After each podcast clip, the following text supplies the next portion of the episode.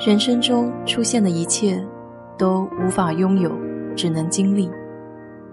愿你不以物喜，不以己悲，来去随缘。我是 DJ 水色淡子，在这里给你分享美国的文化生活。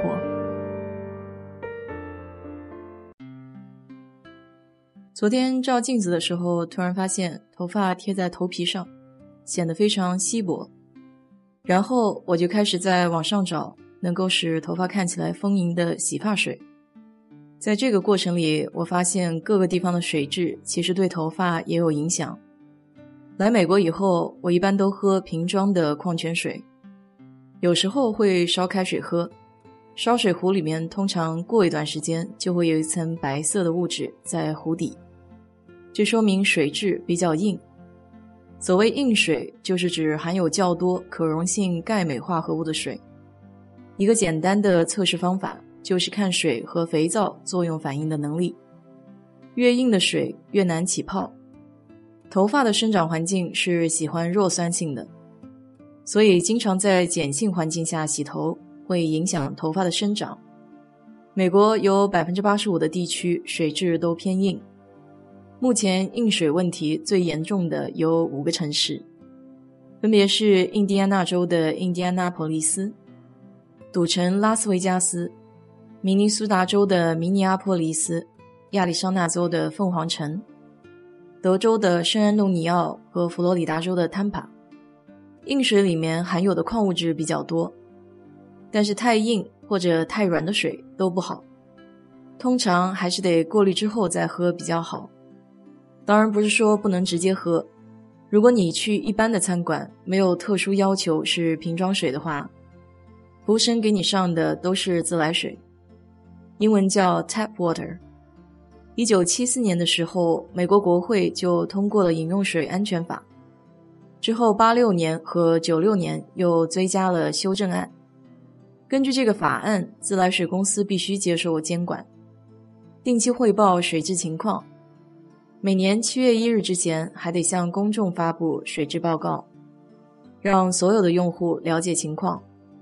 从环保署的报告来看， 94% 的自来水公司的水质是符合安全饮用标准的，所以美国的水质还是可以的。但问题的关键是，即使水质没有问题，也不能保证储水系统和水管没有问题。每个城市都有一套相对稳定而且成熟的供水系统，简而言之，就是地下水被集中净化处理之后会存储到当地的水塔里，就是开车穿小镇子的时候常见的热气球，从这个地方再把水送进千家万户。像是东部的纽约等大城市，很多老房子动辄就是几十年或上百年的历史，这些水管的照片最好还是不要看，因为眼不见为净，所以不少美国家庭还是倾向于过滤一下水再喝。因此在各大超市里，你都可以看到各式各样的过滤器和净化器。美国人一般喝水的方式有下面这些。第一种就是和我一样去超市买瓶装水，一般都是24瓶一组的大包装。很多人习惯到好事多或是山姆大叔仓库型的超市买。瓶装水也分为几类，有天然泉水、矿泉水、蒸馏水和过滤水。我自己分不出什么差别，大多数买的都是过滤水和天然泉水。今年2月份的时候，休斯顿供水管爆裂了，市里下了烧水令，就是不能直接饮用自来水，必须得加热之后才可以。顿时引起一片恐慌，各大超市瓶装水都告急，因为美国人大多不习惯烧热水喝。第二种就是和国内很像的送水服务，一般是5加仑的桶装水，冷热饮水机还可以租赁，不一定非得买。长期订水的话可以免租金，不过这个服务我还没有用过，家里没有饮水机。但是美国人的冰箱上都有一个出冰块或者出水的地方，就是需要定期换过滤器。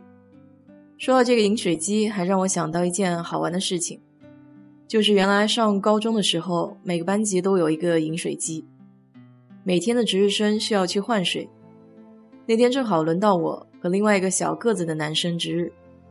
按道理说，这种出劳力的活都应该是男生的事情。我看他在那里捣鼓了半天都提不大动，于是心一横，想还是算了吧，我来吧。一路提回了教室。这还是得感谢我妈在我小的时候给我吃了不少黄鳝，所以这力气终于派上用场了。在美国，你也可以自给自足，不用别人给你服务。毕竟美国的人力不是一般的贵，像是沃尔玛、Target 这种超市都有一个专门可以自己加桶装水的地方，一般加满5加仑的水是7块钱左右。最后一种就比较贵一些了，可以在自己家里安装过滤系统。像我好朋友家里就安装了一整套矿物质过滤系统，花了将近$3000。如果不想花那么贵的，就在龙头上安装一个过滤器，定期更换滤芯就可以。这种几十美元就可以搞定，然后滤芯的价格在$10的样子，大概是每3个月换一次。这过滤系统里面也有不少的讲究，有活性炭、中空丝膜等等，根据材质的不同，过滤的程度有一定的区别，但这方面我就没有深究了。俗话说，水乃生命之源泉。想想非洲的那些人，我想还是且用且珍惜吧。好了，今天就给你聊到这里。如果你对这期节目感兴趣的话，欢迎在我的评论区留言，谢谢。